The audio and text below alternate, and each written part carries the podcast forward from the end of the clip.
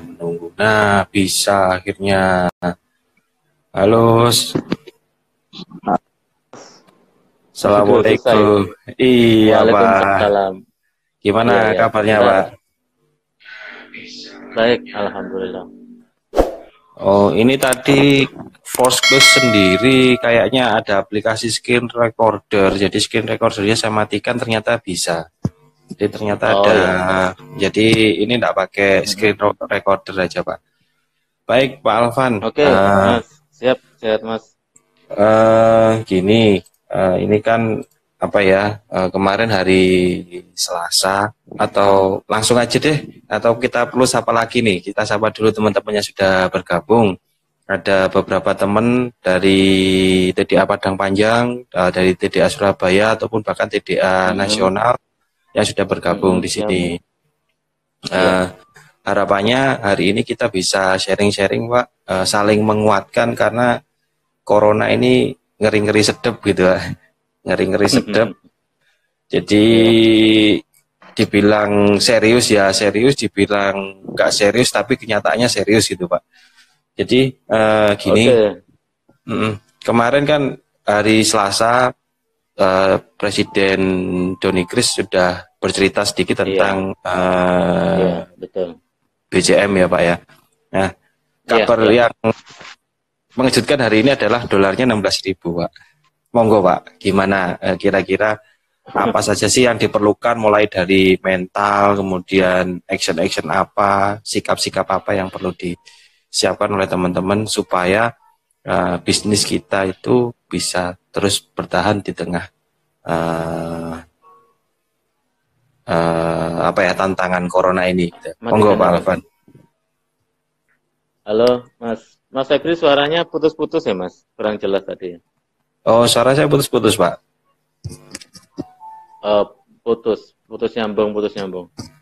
Oh, mungkin sinyalnya kurang bagus. Padahal saya pakai WiFi, Pak. ya. Uh, kalau punya saya gimana, Mas? Jelas ya? Suaranya jelas, Pak Alvan. Jelas. Oh ya, oke. Okay. Saya menyapa dulu teman-teman TDA semuanya. Selamat malam. Uh, selamat bergabung di acara malam ini ya. Uh, Mas Febri, kita sepakati dulu Mas Febri ya, untuk pembahasan yang kita mau bicarakan malam ini ya. Boleh Pak. Yang pertama, yang pertama kita nggak membahas coronanya Mas ya, karena okay. mungkin ya bukan bidang bukan bidang saya dan saya nggak perlu mengomentari tentang masalah corona. Saya rasa semua sudah pada tahu ya. Terus yang kedua, uh, kita bikin fun aja. Jadi malam ini kita pembicaraannya itu serius tapi santai. Jadi Siapa? serius tapi fun lah. Kalau kalau santai itu uh, terkesan nanti masalahnya dianggap dianggap uh, santai, tapi kita fun, happy aja kan gitu. Terus yang ketiga, kita berbicara tentang logika aja dulu. Tentang logika ekonomi dengan logika kondisi keadaan yang sekarang. Jadi tidak dibawa ke arah spiritualisme dulu Mas ya. Nah, dan yang terakhir nanti kita bahas secara spiritual. Kira-kira itu yang kita sepakati dulu supaya nanti pembicaranya nggak melebar ke mana-mana. Oke. Okay, Jadi betul, apa yang mau ditanyakan dulu apa Mas Febri?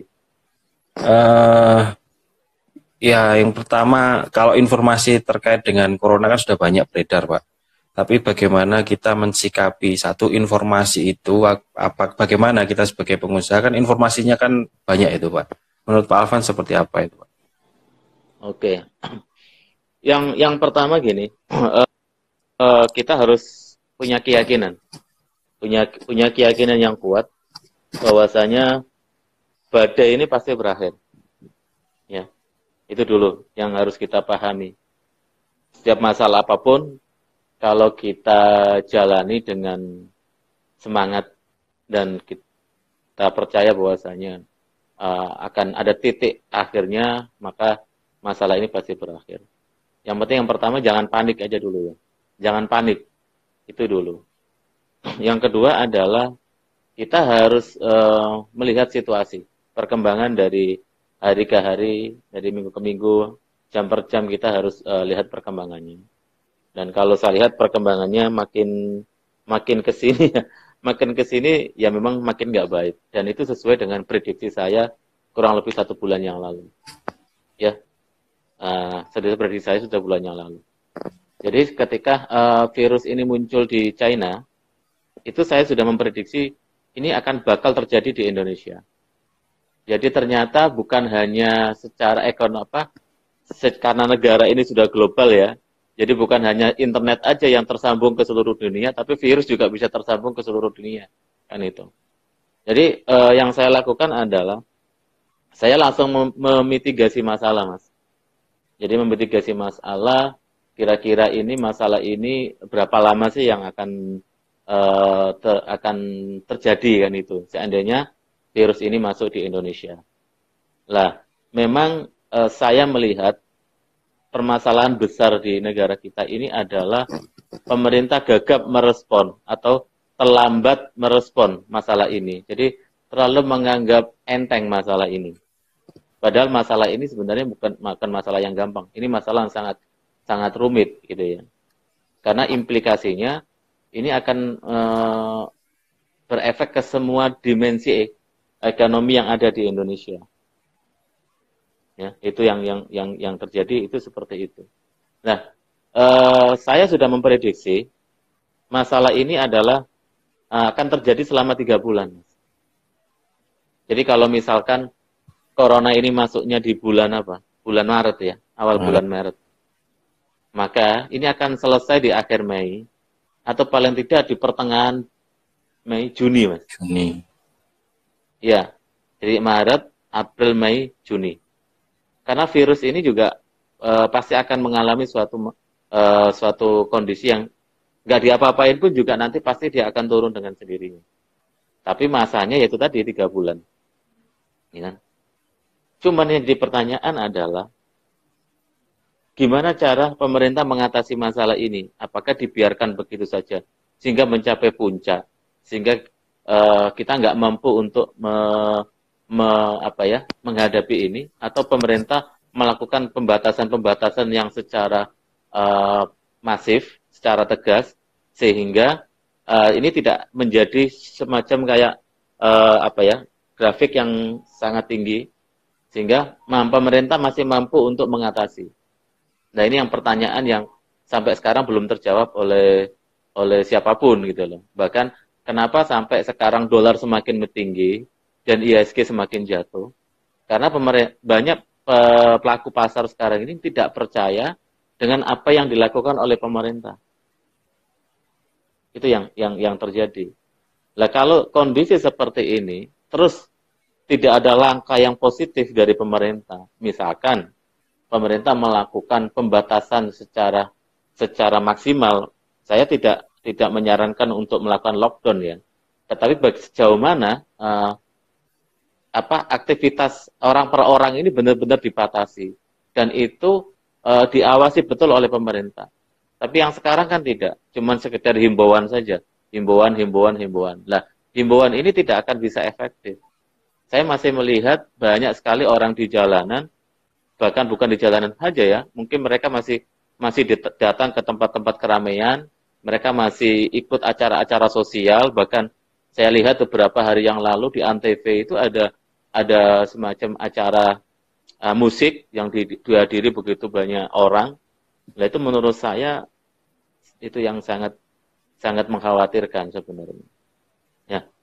Kalau dari pembicaraan saya dan analisa saya, sebenarnya yang ditakutkan bukan selama tiga bulan ini, mas. Hmm. Masalah masalah tiga bulan ini ekonomi Indonesia masih tetap tumbuh. Karena apa? Karena uh, masyarakat masih punya uh, tabungan uang ya dalam masa waktu tiga bulan. Yang dikhawatirkan adalah setelah tiga bulan, krisis akan terjadi itu nanti setelah tiga masa tiga bulan. Jadi eh, analisa saya dan analisa dari eh, para pakar kemarin juga saya sempat telepon dengan kepala cabang Bank BNI yang kebetulan beliau habis dipanggil oleh uh, direktur utamanya di Jakarta. Dia menyebutkan bahwasanya ini akan terjadi dalam kurun waktu 1 sampai satu setengah tahun. Paling wow. cepat recovery kita itu adalah enam bulan, Mas. Paling cepat recovery kita itu selama enam bulan. Lah, cepat dan tidaknya itu dari mana? Dari stimulus yang dilakukan oleh pemerintah.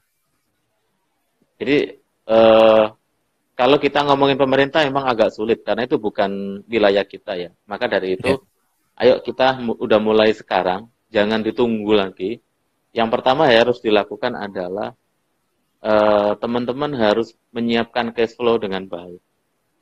Ya, kalau misalkan punya punya barang atau punya sesuatu yang sekiranya itu tidak terlalu penting, misalkan punya properti ya, yang properti itu di mana nggak terlalu penting banget, misalkan posisinya tidak dipakai atau mungkin itu sebagai simpanan. Kalau misalkan memang bisa dijual, dijual saja sekarang. Jadi yang paling yang yang mem yang memegang peranan kunci saat ini nanti adalah cash money atau flow, cash flow. Jadi okay. yang berbicara itu adalah uang, uang cash itu nanti. Nah, untuk kita sebagai para pelaku usaha, yang pertama yang harus dilakukan adalah harus bisa memitigasi masalah. Jadi kira-kira uh, bisnis kita ini uh, dalam waktu 2-3 bulan ini mengalami penurunan yang signifikan nggak? Itu yang perlu perlu dipahami itu dulu. Kalau dalam waktu tiga bulan ini, bahkan mungkin dalam beberapa hari ini sudah kelihatan turunnya, maka itu menunjukkan bahwanya bisnis kita terimbas. Ya, terimbas langsung dengan uh, corona. Saya punya uh, empat usaha, Mas. Ya, ada okay. empat usaha. Yang pertama kan Asuka Engineering. Ya, Asuka Engineering ya, sedikit terimbas. Tapi alhamdulillah masih tetap berjalan proyek-proyek saya masih berjalan dengan baik. Yang kedua, saya punya bisnis rental. Alhamdulillah masih tetap berjalan. Yang ketiga, saya punya bisnis uh, trading. Alhamdulillah masih tetap berjalan karena ini saling berkaitan. Lah, yang keempat, saya punya klinik kecantikan. Lah, ini yang sekarang yang sangat terimbas dengan adanya virus corona ini. Dalam waktu uh, dua hari ini, omset saya sudah turun Hampir 70 persen. Wow, banyak itu, Pak. Iya, 70 persen. Maka uh, saya putuskan, yang saya lakukan adalah uh, hari Minggu besok saya putuskan untuk tidak menerima perawatan, Mas. Tidak okay. menerima perawatan, tapi saya masih masih masih buka tapi tetap jualan produk saja. Kenapa saya lakukan seperti itu? Karena dalam kondisi seperti ini nggak mungkin orang datang ke klinik saya untuk perawatan. Betul, Pak. Ya kan? Pertama karena mereka takut, yang kedua itu bukan konsumsi utama atau misalkan kebutuhan utama. Tapi kalau untuk e, pembelian secara online dan pembelian produk secara offline itu masih memungkinkan. Sehingga saya putuskan dalam waktu e, di, e, dua minggu ke depan itu kita e, buka tapi kita nggak menerima perawatan. Dan yang terakhir, usaha saya yang masih jalan adalah apotek. Justru ketika kondisi seperti ini, apotek uh, ada kenaikan 30 sampai 50 persen omsetnya. Wow. Oke, berarti uh, Pak Alvan kan sudah menyiapkan diversifikasi bisnisnya yang sangat beragam ya Pak. Mulai dari Betul. Iya. Uh, klinik dan lain sebagainya. Nah, gimana nih teman-teman yang sekarang ini posisinya bisnisnya cuma satu doang gitu the one and only dan itu satu-satunya.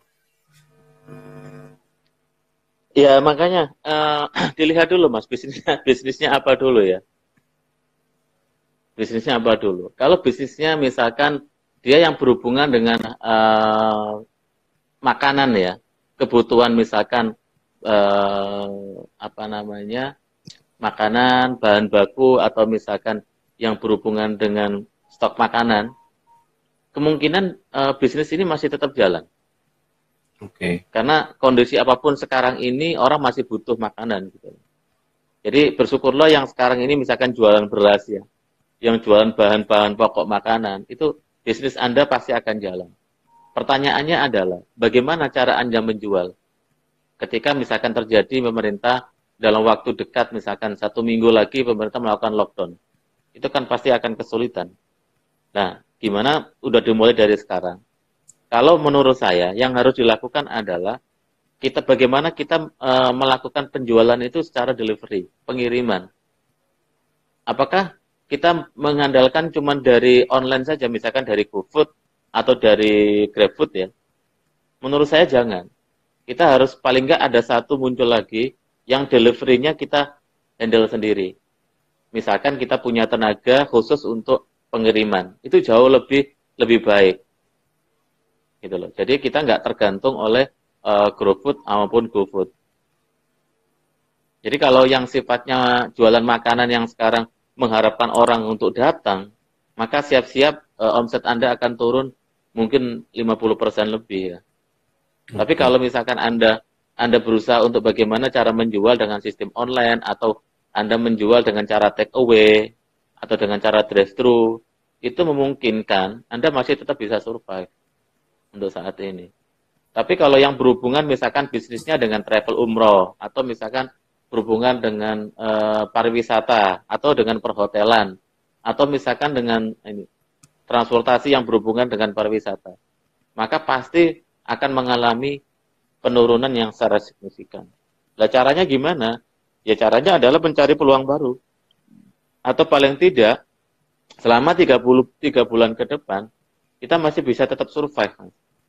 Oke. Okay survive dalam arti, arti kata kita masih tetap bisa memenuhi kebutuhan hidup kita, syukur-syukur kita bisa memenuhi kebutuhan hidup karyawan kita. Sehingga saat kita nanti e, kondisinya sudah membaik, kita udah udah udah siap gitu loh. Udah siap. Nah, ketika dalam jangka waktu ini yang harus kita siapkan adalah SDM kita. Pertama, kita ajak SDM kita untuk apa? untuk mengerti kondisi dan situasi seperti ini. Itu yang pertama. Yang kedua adalah jika memungkinkan kita bisa manfaatkan untuk kita melakukan training, melakukan pembelajaran untuk hal-hal yang yang tujuannya untuk um, ke, ke, ke depan gimana kita bisa meningkatkan uh, omset kita. Tapi kalau itu tidak memungkinkan ya nggak perlu dilakukan. Dan yang yang berikutnya adalah uh, supaya orang-orang yang terbaik di bisnis kita jangan sampai lepas gitu ya. Contoh orang-orang yang memang key person misalkan marketing atau orang yang memang dia sangat kunci di dalam bisnis operasional kita. Maka orang tersebut harus kita jaga jangan sampai orang tersebut nanti hilang setelah bisnis kita udah mulai kembali lagi. Kira-kira itu sih Mas yang mungkin perlu dipersiapkan oleh teman-teman. Oke, siap Pak. Berarti uh, tentu di tantangan ini pasti ada celah, ada hal uh, tadi pagi di grup uh, milih uh, di grup TDA, sorry di grup WA sudah sharing uh, Cak Danton tentang uh, hasil riset dari Facebook yang cukup jelas sekali. Mungkin Pak Alvan bisa menyampaikan sedikit, mungkin Pak Alvan juga sudah baca dari data-data tersebut, kemudian langkah-langkah. Halo, dengar Pak? Suar suaranya putus-putus, Mas. Oke. Okay. Saya ulangi ya. Uh, tadi di tadi pagi Cak Danton uh, kirim PDF ya hasil riset Facebook yeah. terhadap corona. Uh, menurut yeah. saya artikelnya sangat bagus sekali, Pak. Cukup detail uh, dan hmm. apa ya sedikit memberikan pencerahan. Mungkin uh, bagaimana Pak Alvan menanggapi uh, tulisan tersebut? apa yang kira-kira bisa diactionkan oleh teman-teman uh, dalam waktu dekat ini? Uh, mohon maaf saya tadi belum sempat baca mas. Oh, Oke. Okay. Jadi waktu Mas Mas Danton tadi kirim, saya belum sempat baca karena uh, seharian tadi saya istirahat aja di rumah nggak ngapa-ngapain gitu. Jadi okay. saya memang me, me, apa ya melakukan untuk hari ini benar-benar istirahat. Saya nggak mau ada kepikiran macam-macam saya dan supaya saya saya fresh lah. Karena kan beberapa hari ini saya juga merasa kondisi nggak fit gitu loh badan saya. Jangan sampai kondisi nggak fit terus saya ketemu orang orang yang kena kena corona ya saya terimbas juga. Cuman poinnya gini aja sih mas ya. Uh, sekali lagi uh, dalam kondisi kondisi seperti sulit seperti ini adalah kata kuncinya adalah kita jangan panik ya jangan panik sekali lagi jangan panik. Karena nanti kalau kita panik, maka kita akan melakukan tindakan-tindakan yang irasional, yang tidak rasional. Yaitu yang yang yang berbahaya. Ya. Terus yang kedua adalah dalam kondisi seperti ini itu memang cash flow mas yang penting. Jadi saya sudah lakukan satu bulan yang lalu. Kebetulan ya karena memang perusahaan saya mau nggak mau memang didanai oleh perbankan ya. Ya syukurlah kalau teman-teman yang memang e, bisnisnya tidak perlu utang bank itu bagus. Tapi nggak semua bisnis saya pakai utang bank. Ada beberapa bisnis saya yang sama sekali tidak tidak ada utang bank. Cuman satu aja dari bisnis saya yang ada utang bank. Karena memang e, nilai oh, apa yang ditangani atau kapasitas yang kita tangani memang sangat besar sekali. Nah, satu bulan yang lalu saya sudah menyiapkan kurang lebih kira-kira tiga bulan yang akan datang itu kita kita punya punya punya kebutuhan dana berapa sih? Gitu. kita bisa menghitung kita kita karyawan kita berapa. Terus kebutuhan misalkan dana kita untuk menggaji karyawan selama tiga bulan ke depan itu berapa. Terus biaya operasional berapa. Terus kira-kira untuk biaya yang tidak terduga berapa. Jadi kita bisa menghitung. Jadi kira-kira selama tiga bulan ke depan, atau katanya Mas Janton itu kita harus siapkan enam bulan bahkan untuk satu tahun ke depan, itu harus kita siapkan mulai dari sekarang. Yeah. Tapi kan nggak semua bisnis itu kan uh, langsung anjlok mas. Ya, Betul, ada yang ada yang pelan-pelan, ada yang gradual pelan-pelan pelan-pelan gitu. Tapi hampir semua bisnis sekarang ini semuanya mengalami penurunan mas, kecuali yang berhubungan dengan kesehatan. Ya, contohnya apotek saya itu justru malah saat ini malah ah, justru iya. omsetnya lagi tinggi-tingginya gitu loh. Atau yang bisnis punya bisnis ke kesehatan misalkan rumah sakit saat ini pasti uh, mengalami uh, omset yang sangat tinggi. Jadi yang perlu dilakukan oleh teman-teman adalah kalau memang bisnisnya tidak memungkinkan untuk diteruskan atau misalkan kondisinya tidak memungkinkan untuk terus buka, mending ditutup sementara ya harus tutup sementara. Nggak apa-apa, pasti nanti akan ada protes dari karyawan. Terus gaji saya gimana? Terus yeah. Uh, kebutuhan saya gimana? Nah, sampaikan aja, ya perusahaan tetap akan memberikan uh, pegaji, tapi mungkin tidak sebesar ketika mereka harus uh, ngantor atau mereka harus kerja. Misalkan uh, kalau yang saya lakukan adalah saya akan memberikan gaji pokok mereka tapi kayak misalkan tunjangan makan atau tunjangan transport, ya otomatis tidak diberikan. Gitu ya. Itu yang perlu dilakukan. Karena kalau kita tetap buka, sementara pelanggan tidak datang ke tempat kita, itu kan tidak mungkin. Malah ya, justru, betul. malah justru pengeluaran kita jadi besar, tetap besar, sementara pemasukan tidak ada. Terus yang kedua adalah ada kemungkinan bisa karyawan kita tertular dalam proses perjalanan mereka pulang pergi, terus mereka ketemu dengan orang di uh, dalam perjalanan atau mungkin pas mereka lagi makan itu bisa terjadi. Sehingga cost recovery yang harus kita tanggung jauh lebih besar lagi. Ya. Jadi jadi kalau memang musikan masih bisa dibuka, lo kenapa nggak dibuka aja gitu Tapi kalau memang sudah nggak memungkinkan, ya menurut saya mending ditutup. Maksudnya ditutup di sini adalah bukan ditutup untuk selamanya ya, tapi kita kita buka, misalkan kita tutup selama 14 hari ke depan. Kenapa 14 hari ke depan? Karena masa inkubasi virus itu kan 14 hari, Mas. Iya, ya, betul, kan? Dan dan saya yang saya yang saya prediksikan adalah uh, akan terjadi puncak itu akan uh, di angka 10 hari ke depan sampai 14 hari ke depan.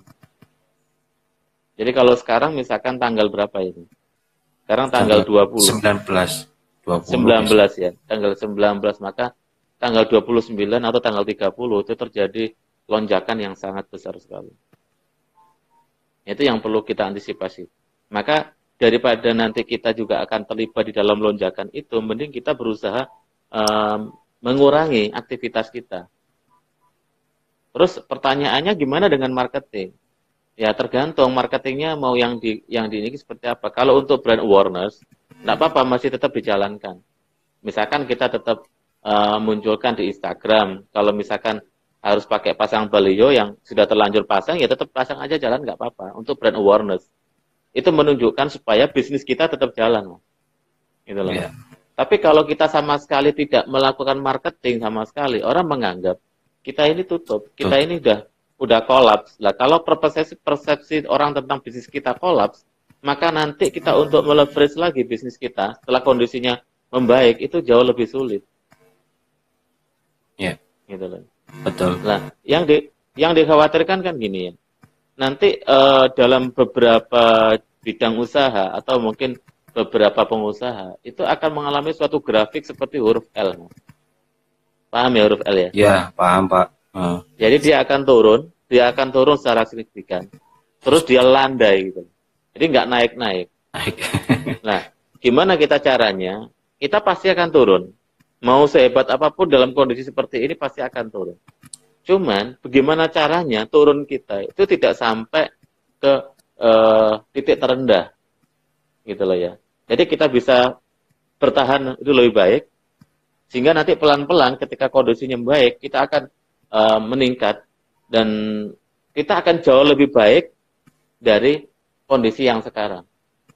Jadi maksud saya gini mas, kalau kita sudah bisa memitigasi masalah ini dengan baik, terus mempersiapkan semuanya dengan baik, maka nanti ketika uh, kondisi membaik, bisnis kita akan jauh lebih baik daripada yang sekarang. Tuh. Karena apa? Kita sudah sudah sudah teruji, terus banyak kompetitor kita yang akan kolaps gitu loh. Gitu Maka kata, kata kuncinya adalah dengan kondisi yang seperti ini, kita bertahan aja, survive aja. Itu udah sangat bagus sekali. Oke. Uh, tadi Pak di report Facebook tadi yang menarik adalah bahwa dengan adanya virus corona ini ternyata engage atau kunjungan ke Facebook dan Instagram itu menarik Pak. Nah terkait dengan awareness saran dari Pak Alvan ini tadi itu saya kira cukup bagus sekali karena orang kan di rumah uh, istilahnya doing nothing dikunci jadi kita bangun uh, semacam apa ya semacam ya semacam pokoknya kita supaya connect aja Pak dengan uh, atau marketing lah istilahnya untuk connect terus dengan pelanggan entah itu melalui email entah itu melalui Facebook atau Instagram mungkin ya. uh, ada teman-teman yang tanya silahkan loh ya Uh, jadi bisa langsung aja diketik, jadi nanti bisa uh, interaksi dengan Pak Alvan langsung. Tadi ada yang tanya tentang bisnis fashion, Mbak, dari Mas Agil tadi kalau nggak salah. Itu bagaimana, Pak? Dan ya. fashion? Fashion pasti turun, pasti turun. Karena itu bukan bukan utama ya. Yang utama yang sekarang itu adalah yang pertama orang berpikir tentang kesehatan.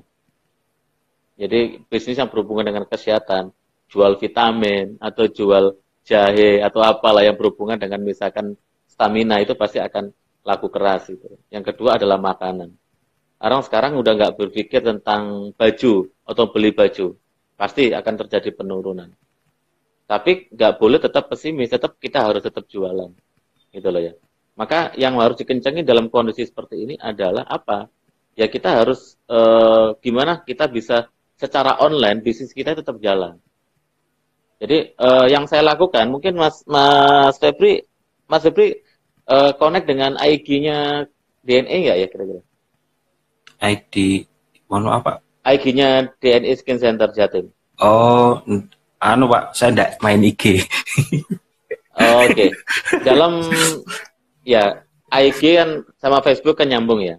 Yeah. Nah, dalam uh, satu minggu yang lalu, saya sudah malah saya kencengin di iklan di IG, mas.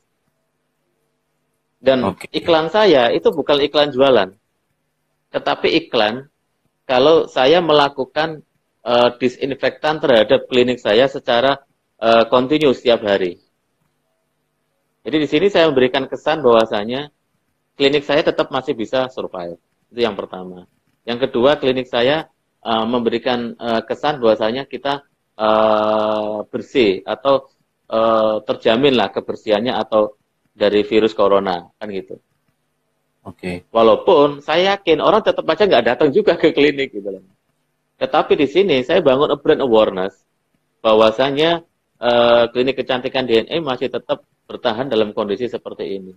Jadi bukan bukan sama sekali ditiadakan iklan itu, iklan tetap jalan. Uh, kita apa mempromosikan bisnis kita, tapi nggak perlu yang berlebihan. Kalau misalkan gini, dulu kalau kondisi yang baik, kita misalkan dalam satu bulan kita iklan 10 juta misalkan. Ya mungkin kita bisa pangkas 50 persennya atau sekitar 75 persennya, sekitar mungkin kita satu bulan 2 juta setengah lah, mungkin seperti itu. Jadi tetap nggak boleh, tetap terus dihilangkan sama sekali nggak boleh. Karena ini nggak nggak lama kok mas. Corona ini saya meyakini cuma tiga bulan. Lah selanjutnya yang setelah tiga bulan inilah yang harusnya uh, kita harus lakukan apa itu yang terpenting. Karena apa? Nanti kondisinya pasti minus semua. Ya, Cina sekarang kondisinya minus, ya kan? Jepang minus, Indonesia minus. Terus kita turun kurang lebih sekitar 1 sampai satu setengah persen. Jadi dimungkinkan dalam waktu tiga bulan ke depan ekonomi Indonesia itu pencapaiannya antara 4 sampai empat setengah 4,2 4,2 persen mas. Ya. Tuh. Ya kalau 4 sampai Ya lanjut pak, lanjut pak, lanjut pak. oh ya, ya kira-kira kira-kira itu. Jadi tetap uh, uh, dalam kondisi seperti ini karena semua orang kan sekarang di rumah mas. Benar ya? Kebanyakan Betul. sekarang orang membatasi diri di rumah. Kira-kira yang dilakukan apa? Ya dia mainnya medsos. Mainnya kalau dia nggak Instagram ya Facebook ya WhatsApp grup justru Betul. saat ini saat ini saya dan teman-teman di di tim saya itu lagi banyak komunikasi menjalin komunikasi lewat itu lewat Instagram itu dan WhatsApp WhatsApp grup itu. Hampir setiap hari saya eh, bahkan sampai malam pun itu kadang-kadang balesin chatin mereka. Mereka banyak konsultasi, banyak nanya, banyak eh, menanya harga, apakah bisa beli secara online dan lain sebagainya. Itu kita layani semuanya gitu Jadi saatnya sekarang kalau mau memang mau totally ya memang harus di online sih sebenarnya. Di online. Nah, terkait dengan ini Pak, tadi kan uh, ada sebagian kalau Pak Alvan kalau memang itu tidak menghasilkan tutup saja. Artinya daripada biaya operasional seperti listrik, air, telepon dan lain sebagainya uh, ya. membengkak lebih baik di rumah Nah, ada opsi lain nggak misalnya uh, apa ya bekerja dari rumah, work from home atau ya kalau yang biasa freelance kayak saya gitu sih biasa tapi kalau dari teman-teman yang skalanya produksi gitu gimana Pak? Ya kalau produksi gimana Mas mau bokok Ya saya ambil contoh, saya ambil contoh Mas. Saya ambil contoh aja bisnis saya yang Asuka Engineering. Ya. Yeah. Asuka Engineering ini saya sudah persiapkan 8 tahun yang 10 tahun yang lalu untuk sistemnya semuanya online. Ya untuk di kantor yang sifatnya supporting, misalkan kayak HRD, keuangan, ya kan, terus uh, yang ber, uh, purchasing, pengadaan, itu bisa kami lakukan secara online. Atau misalkan uh, bagian estimasi, itu saya bisakan secara online. Saya minta mereka bekerja di rumah. Sebagian ya, nggak semuanya. Tetapi kalau yang produksi kan nggak memungkinkan, mas karena ini fisik. Ya, orang mau narik kabel gimana mau dibikin online ya? Orang mau pasang mau pasang besi gimana dibikin online? Tidak memungkinkan. Yeah. Selagi memang pekerjaan itu masih ada, ya why not tetap dijalankan. Tapi yang perlu dihati-hati adalah masalah kesehatan. Mereka harus pakai masker. Mereka sebelum bekerja harus dicek uh, temperaturnya. Mereka harus selalu uh, diedukasi untuk uh, selalu mencuci tangan. Terus uh, mereka diedukasi untuk tidak melakukan kontak secara langsung. Kalaupun mereka ngobrol, kita sarankan mereka dalam jangka jarak 1 sampai 2 meter. Itu cara mengantisipasi. Dan alhamdulillah, uh, kalau di lini produksi saya sampai sekarang belum ada penurunan, Mas. Tapi untuk proyek baru, ya ini yang masih uh, semuanya tertunda, ya kan? Untuk yeah. yang iya. proyek baru semuanya tertunda. Ya syukurnya gini, uh, saya sudah mengantisipasi itu jauh-jauh hari.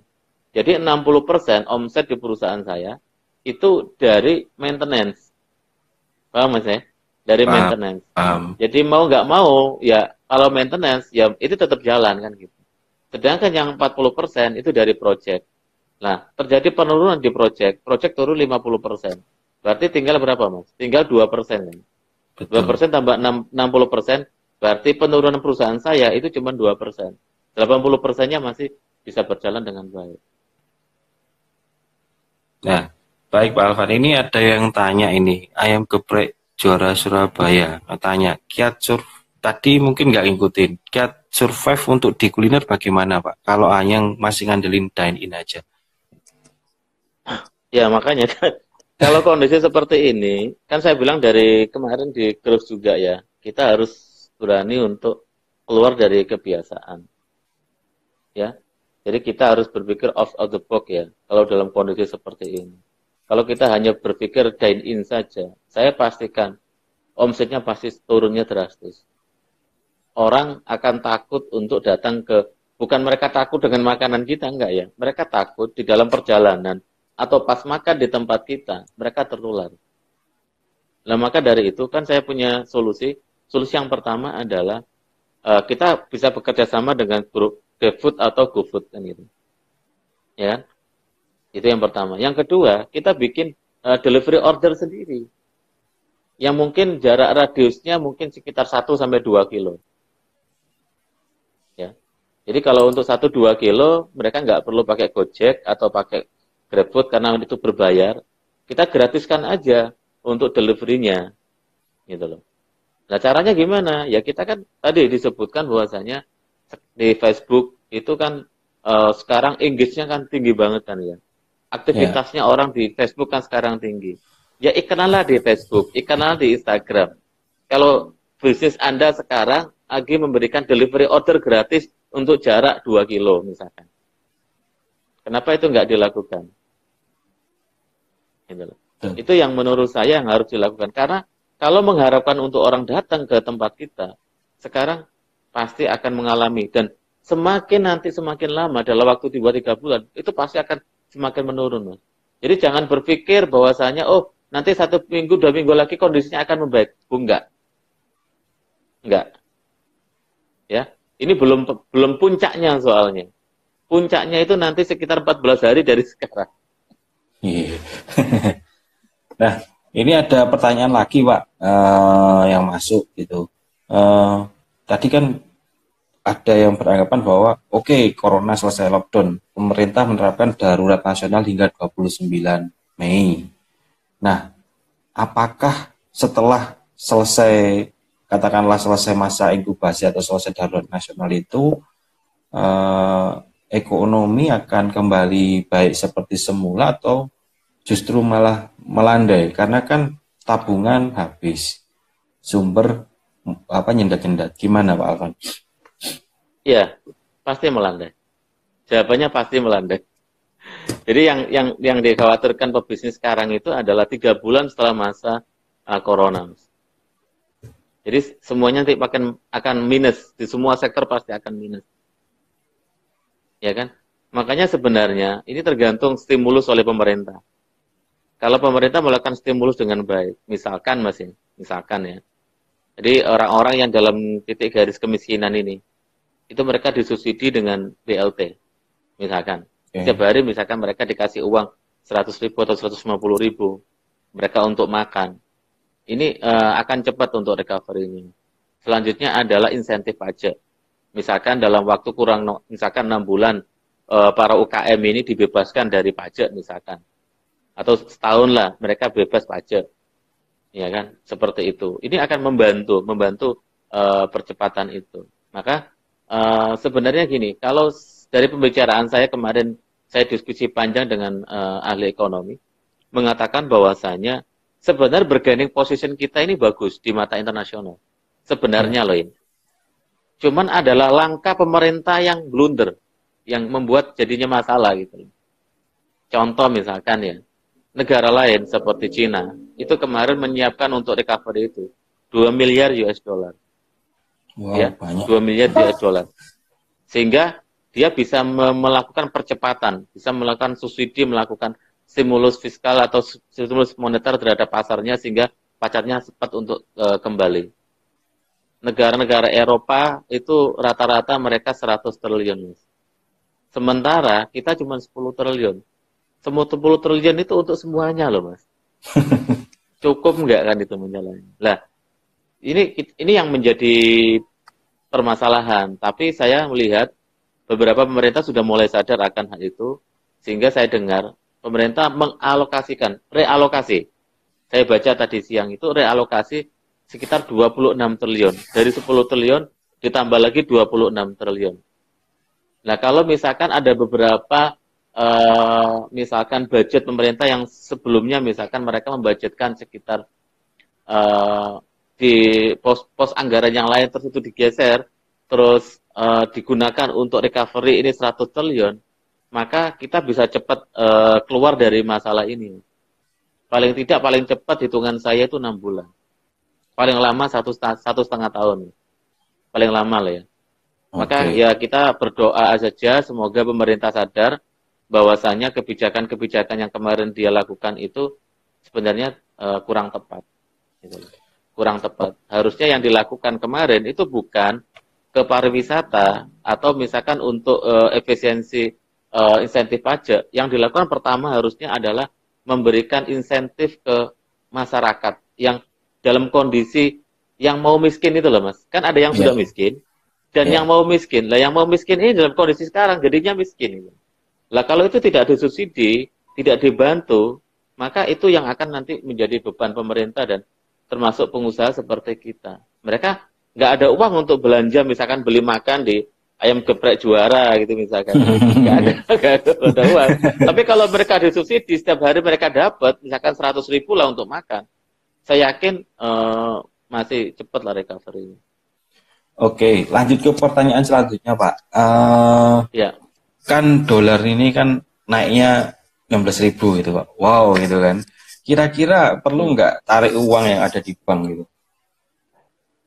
uh, nggak perlu nggak perlu nggak perlu tarik uang secara ini jadi kita sesuai dengan kebutuhan saja toh uang kita juga bukan uang dolar kan kebanyakan para UKM ini kayak uangnya bukan dolar kan uangnya juga rupiah kan itu kecuali kalau yang ada yang punya beberapa dolar saya alhamdulillah uh, pas 13.500 itu saya belanja dolar. Gitu. Yeah. Jadi kondisi seperti sekarang ya sudah lumayan lah untungnya. ya, ya, ya waktu itu karena saya meyakini pasti akan ada kenaikan. Tapi kok ternyata naiknya luar biasa. Jadi gini, kalau kita berbicara masalah dolar, ini bukan hanya karena masalah uh, fundamental ekonomi Indonesia saja. Ini ada yang bermain. Ya, ada yang bermain. Jadi para korporasi-korporasi besar, bukan hanya yang di Indonesia, ini yang dari luar, ini juga memanfaatkan kondisi ini. Ini ya. persis terjadi seperti tahun 98. Ya, persis terjadi tahun 98. Cuman bedanya kalau 98, kondisi ekonomi kita benar-benar rapuh. Artinya, kondisi perbankan kita itu sangat buruk sekali. Berbeda dengan sekarang. Kalau sekarang perbankan kita sudah lumayan bagus. Ya, Cuman bagusnya sekarang itu ada cacatnya. Itu yang membuat kita juga agak susah ini gitu loh. Kejadian Jiwasraya itu yang menjadikan banyak korporasi besar itu atau orang-orang yang bermain di uh, eh, non bank, paham ya maksudnya non bank ya? Uh, apa? Yeah. Ya. Uh, jadi ada ada ada semacam investor investor yang bukan bank gitu loh, Mas. Iya, ya. betul, Pak. Saat ini mereka lah yang menarik uang itu, terjadi ras itu. Jadi ini yang yang bermasalah. Kalau di masyarakat sampai sekarang alhamdulillah nggak ada ras, belum ada ras. Yeah. Tapi para pemain-pemain besar yang kemarin mereka injek uang ke Indonesia tanpa melalui bank, ini mereka sekarang lagi ras. Mereka lagi ngambil uangnya mereka. Sehingga otomatis ketika dia mengambil uangnya mereka, ya dolarnya naik. Karena apa? Persediaan di Indonesia pasti berkurang. Gitu. Tapi ya semoga aja pemerintah uh, punya punya cukup uang untuk menstimulus pasar. Misalkan kayak BI tadi saya lihat sudah sudah melakukan tindakan-tindakan langkah-langkah antisipasi, misalkan dengan dia uh, apa menurunkan suku bunga kalau nggak salah atau menaikkan suku bunga. Terus dia pasti juga akan melakukan semacam uh, intervensi pasar sehingga dolar pasti akan turun. Maka kemungkinan bisa besok dolar uh, agak turun sedikit. Oke. Agak geser sedikit. Geser ke pertanyaan selanjutnya dari Sam Cakra TDA Malang. Ini beliau bisnisnya kayaknya uh, kena apa uh, tutup ya sama pemerintah karena bisnis di pariwisata. Nah, ada pertanyaan kalau bikin bikin bisnis baru di saat krisis seperti ini gimana saran dari Pak Alvan? Kalau bikin bisnis baru di saat krisis seperti ini gimana saran dari Pak Alvan? Oke, okay. uh, kalau kalau pariwisata emang terasa banget ya sih. Masing-masing orang kan pasti punya punya ini ya, punya keahlian atau punya kemampuan atau punya uh, sesuatu yang mungkin yang mungkin selama ini mereka belum melakukan. Ya contoh misalkan gini, katakan kita berbicara tentang komoditi mas. Komoditi misalkan uh, sekarang yang sekarang lagi banyak marak kulit dan sekarang kayak empon-empon jahe dan sebagainya kan marak, marak sekali kan gitu. Dan saya saya yakin di Malang itu kan bahan-bahan seperti itu kan cukup banyak. Ya mungkin sekarang bisa melakukan misalkan jual apa ya, jual kebutuhan-kebutuhan bahan pokok. Menurut saya mah itu masih bisa masih bisa dilakukan gitu. Atau misalkan kalau dia punya misalkan transportasi ya, misalkan transportasi. Lah mungkin transportasinya digunakan untuk misalkan uh, bekerja sama dengan beberapa rumah makan atau restoran melakukan semacam kayak uh, jasa pengiriman atau gimana itu kan bisa dilakukan juga, ya kan? Yeah. Itu yang mungkin mungkin bisa dilakukan. Karena memang ya memang tidak tidak mudah mas melakukan uh, apa namanya semacam perubahan bisnis secara mendadak itu nggak mudah, ya nggak mudah nggak yeah. mudah. Dan banyak teman-teman saya juga akhirnya banding banting setir juga. Ada teman saya yang bisnisnya itu uh, ini ya uh, bisnis sepatu ya bisnis sepatu saya lihat yeah. beberapa bulan ini dia jualannya malah jualan ini jualan masker sama jual eh sorry sorry oh ya jualan masker sama jualan hand sanitizer gitu loh karena itu itu peluang yang ada yang bisa dilakukan ya memang agak naif juga tetapi ya mau gimana karena memang satu, satu beberapa peluang yang ada ya itu gitu. yang mungkin mereka masih bisa survive gitu. Ya, ya, karena saya juga ada pengalaman menarik Pak eh, terkait dengan ini. Uh, ada beberapa teman yang di bisnisnya Switch itu kemarin dia cetak kemasan masker Pak, jumlahnya cukup banyak. Jadi, oh sampai saya sampai, sampai saya, saya, saya tanya uh, ke beliaunya gini, Pak berapa sih dijual? Saya nggak saya nggak dikasih harga itu Pak, padahal saya nyetak boxnya itu Pak.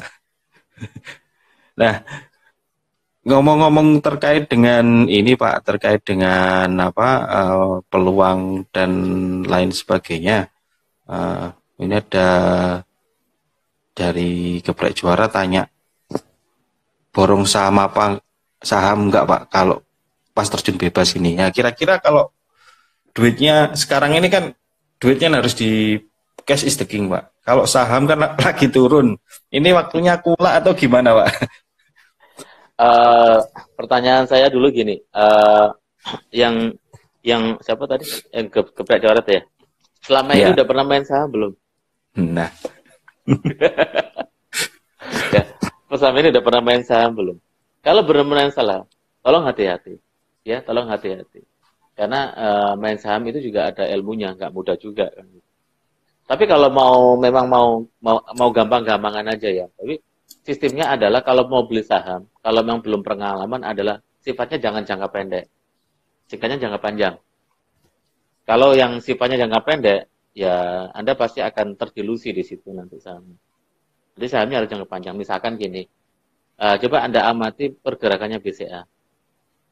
Kalau BCA terjadi penurunan, nanti pada saat kondisi dia benar-benar turun yang paling bawah dan ketika udah kelihatan mulai naik, kelihatan mulai naik ya mas ya.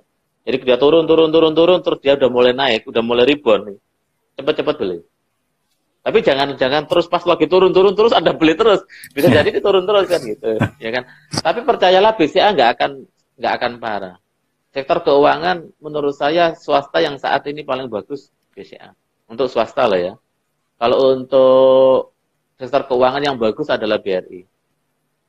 Kenapa BRI? Karena BRI tidak melakukan pembiayaan korporasi. Dia lebih banyak pembayaran uh, eh, UKM. Dan dalam kondisi seperti ini, yang paling terasa kena sekali itu korporasi. Ya walaupun UKM juga ada yang kena, tapi nggak separah nggak separah korporasi. Korporasi sekarang nangis mas kondisi seperti sekarang. Okay. Jadi uh, kalau mau beli tak sarankan satu BCA, kedua BRI lah. kalau untuk untuk untuk perbankan lah ya. ya tapi ya. kalau untuk kalau untuk ini Astra masih oke. Okay. Astra masih bagus. Ya, saya malah saya kan kebet, kebetulan kan saya juga ada kerja bukan kerja sama sih. Saya ada kerjaan di salah satu grupnya Astra. Nah saat-saat ini itu justru mereka bukan melakukan penurunan produksi kok mas, malah produksinya dinaikkan loh. Artinya apa? Ya mereka mereka melihat peluang ke depan bahwasanya dia akan uh, bisa ngejual itu dengan dengan baik gitu loh.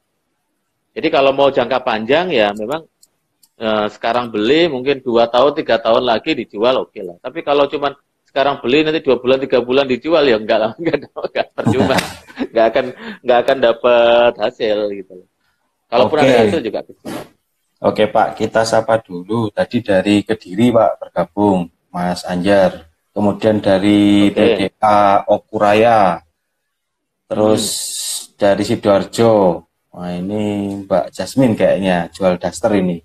Kemudian tadi ya, Cakra siap jual jamu pak katanya. Oke, okay. Mas, uh, ya. suaranya putus-putus mas, bisa diulangi mas? Oke, okay, baik-baik pak. Uh, dari Sam Cakra tadi yang tanya itu siap jual jamu katanya. Kalau atau jual bawang putih ya, bawang putih kan juga harganya bagus kayaknya. Malang kan juga tempatnya bawang putih itu. Halo? Iya, iya. Kamu, iya. Putus-putus, Mas. Putus-putus ya. Ah. Iya, masih putus-putus, Mas. Ya, ada dari Tulungagung. Ternyata banyak yang dari luar kota juga, Pak. Baik, saya lanjut oh, iya, iya. ke pertanyaan selanjutnya. Oh, iya. Ini nanti sampai jam berapa, Pak? Kelihatannya masih banyak pertanyaan yang uh, ditanyakan ini. Kita Tidak apa-apa. Saya, saya malam saya malam ini bebas, Mas. Sampai jam berapa okay. aja boleh? Sayanya Pak ya gak bebas Pak. Jadi kita sepakati aja nanti Pak sampai jam eh, 8.45 gitu ya Pak ya. Jadi kan kita mulainya ya, jam boleh, boleh, boleh, jam tujuh empat tujuh empat lima. Nah ini ya. ada pertanyaan. Uh, pertanyaannya gini, bikin bisnis baru di masa krisis atau uangnya disimpan lalu dibuat bisnis baru saat krisis berlalu? Oke, hmm, pertanyaannya selama masa krisis ini nanti ada pemasukan nggak? Kira-kira cash flow-nya di cash flow-nya itu cukup nggak untuk biaya hidup selama masa krisis? Nggak ada, Pak. Ini kelihatan dari pertanyaannya nggak ada. ya, kalau nggak ada ya tetap harus ini mas. Harus tetap kita bergerak. Harus me mencoba untuk sesuatu yang baru. Oke. Okay. saya masih masih ingat ingat gini mas ya. Saya kan mengalami masa krisis ini kan tiga kali jadi tahun 98 itu ya keluarga saya semuanya benar-benar terimbas masa krisis. Nggak ada satupun orang di rumah itu yang kerja. Semuanya nganggur Terus apa yang saya lakukan waktu itu? Saya punya ide uh, jualan udang, mas. Udang. Jualan udang. Jadi uh, waktu itu memang udang kan lagi tinggi tingginya, mas ya, tahun 98 masa krisis itu. Ya betul pak. Jadi saya saya saya beli udang, tapi udangnya itu uh, masih udang segar itu, mas terus saya bawa mungkin saya beli 10 sampai 20 kilo ya. Terus satu rumah saya minta untuk dioncai. Tahu mesti dioncai mas? Iya betul. Kulitnya ya kulitnya Kupas. dibersihkan dikupas. Kupas. ya. Dengan ngupas itu saya jual harganya bisa lebih mahal mas. Gitu loh ya. Jadi misalkan saya dapatnya sekilo misalkan sepuluh ribu ya. Nah itu kalau misalkan dikupas harganya bisa lima belas ribu bisa eh, tujuh belas ribu Berarti kan dapat berapa? 5.000 atau 7.000 per kilo kan? Ya. Terus untungnya bekas kupasannya itu mas, itu bisa di, dimasak, diolah lagi jadi jadi petis mas. Ya. Jadi petis. Nah, selama masa krisis itu, keluarga saya itu hidup dari situ mas. jadi ngupas udang itu. Ya. Oke. Okay. Nah, artinya apa? Ya kalau kita dalam kondisi krisis terus kita diam nggak ngapa-ngapain, ya bisa kita mati, Mas. Kita nggak nggak ada masa kita mengandalkan dari hutang kan. Tapi yeah. kalau kita masih ada aktivitas, insya Allah masih ada masih ada lah peluang itu. Masih ada peluang. Pokoknya ada aktivitas yang memungkinkan. Oh ya ini bisa nih kayaknya ini saya coba jualan ini. Oh ya bisa nih kayaknya saya jualan ini. Dicoba aja. Nanti pasti ketemu kok. Kira-kira jualan yang sekiranya orang masih butuh dan orang yang masih uh, memerlukan itu. Gitu. Oke. Jadi uh, kita terus nyoba pak ya. Artinya apa pun yang di, eh, artinya jangan berhenti terus bergerak. Apa pun uh, kesempatannya kita coba. Saya ingat tahun 98 itu kan saya masih SMA. Teman saya yang punya tambak udang itu jadi kaya raya pak itu luar iya biasa. kan? itu kaya raya itu beneran itu jackpot itu. Dia bilang, waduh untung banget bro ini bro, aku pas panen dolarnya lagi dua puluh ribu, waduh. itu luar iya. biasa itu ya, pak waktu itu pak. Berarti kan, berarti kan jelas ya, di setiap krisis itu pasti ada orang kaya baru dan pasti ada orang miskin baru. Ya, makanya yang sekarang itu yang lagi tren apa mas dalam kondisi seperti ini? Ya hal-hal yang berhubungan dengan corona ya kan? Contoh ya hand sanitizer, masker ya sampai sekarang saya masih jualan itu mas, Oke. Okay. Salah satunya ya kan.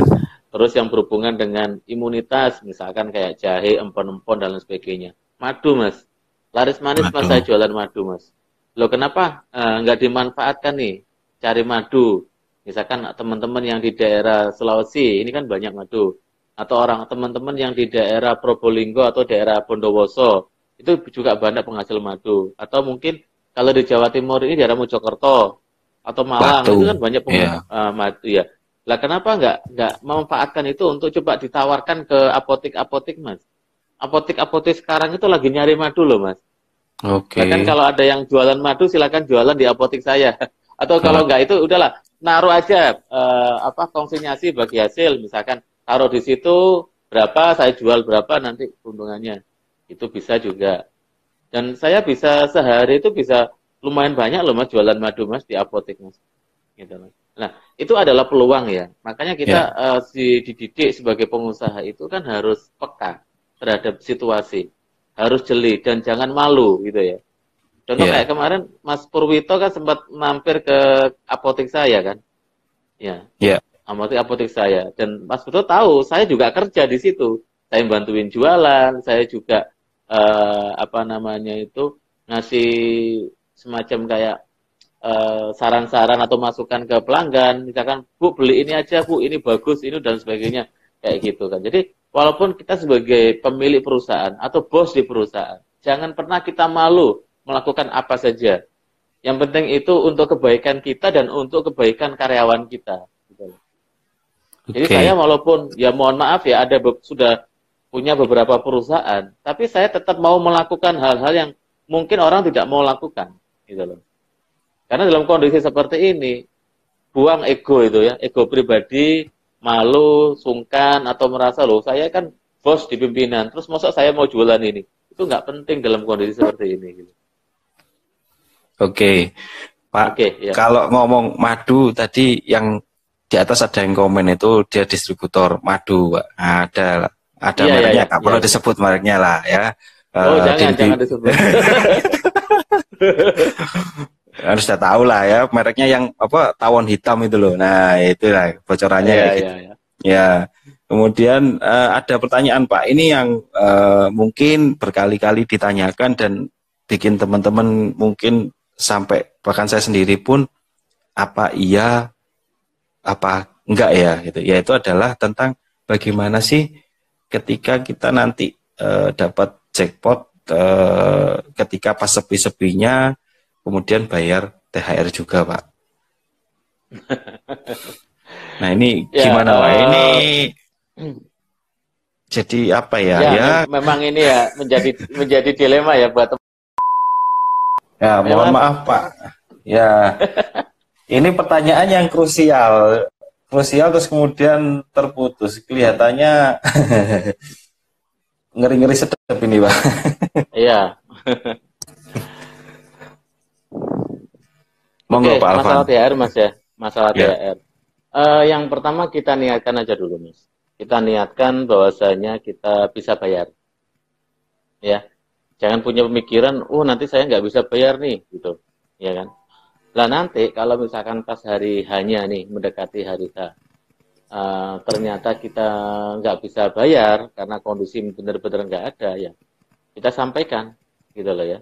Kita sampaikan ke karyawan bahwasanya kondisinya memang nggak ada, tapi kita tetap akan membayarnya nanti setelah uh, kondisinya membaik, gitu loh. Nah kalau kalau yang saya lakukan mas ya, kalau yang saya lakukan adalah dan pernah saya lakukan juga sebenarnya itu dulu ketika kondisi perusahaan saya juga kondisi pas mau mau THR-an itu nggak ada uang mas. Okay. jadi saya bayarkan separuh dulu mas. Separuh separuh dulu. Jadi sebelum separuh dulu. Se, iya separuh dulu. Jadi se, uh, sebelum sebelum Lebaran itu saya bayarkan separuh. Yang penting mereka uh, bisa cukup lah untuk beli kebutuhan baju atau apalah ya untuk keluarganya gitu. Tapi uh, saya janjikan setelah lebaran saya bayar kekurangannya. Tapi alhamdulillah ya, dengan niatan seperti itu, itu uh, satu, satu minggu sebelum lebaran itu ada uang mas ternyata. Gitu ada yang sebelumnya itu memang klien saya belum waktunya bayar, tiba-tiba kok mereka bayar gitu loh. Saya juga kaget ini kok tumben. Biasanya misalnya satu bulan, ini satu minggu udah dibayar gitu loh. Akhirnya ya satu minggu sebelum Lebaran saya bisa uh, memenuhi kekurangannya. Jadi yang pertama dilanjut aja apa diniatkan aja dulu Anda yakinkan Anda bisa bayar THR. Perkara nanti pas waktu hari hanya nggak bisa, jadi ya dijanjikan. Dijanjikan, nggak apa-apa. Nggak perlu nggak perlu takut. Memang secara pasti pasti ada yang ngomel, pasti ada yang eh, marah-marah, uh, pasti ada yang resign mungkin.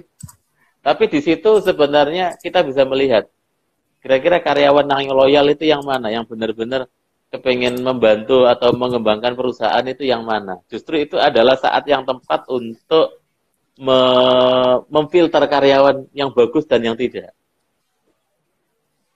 Iya, betul Pak. Jadi yakin ya Pak, yakin.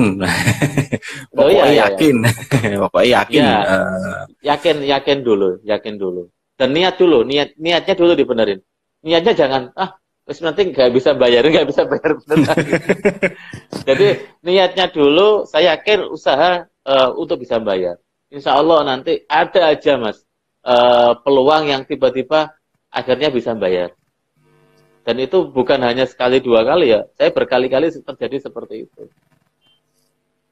oke ya ya mungkin gitu dulu Pak. Uh, sudah jam 8.50.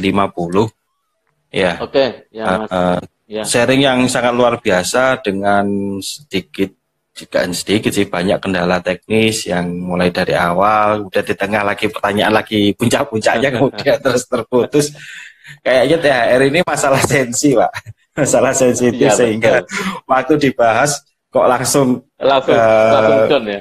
langsung mati gitu ya oke oke Baik, uh, iya, iya, iya. Pak Afan, terima kasih banyak atas sharingnya. Iya. Semoga Uh, sehat selalu, uh, dimudahkan kemudahan, kelancaran di usahanya. Begitu juga uh, teman.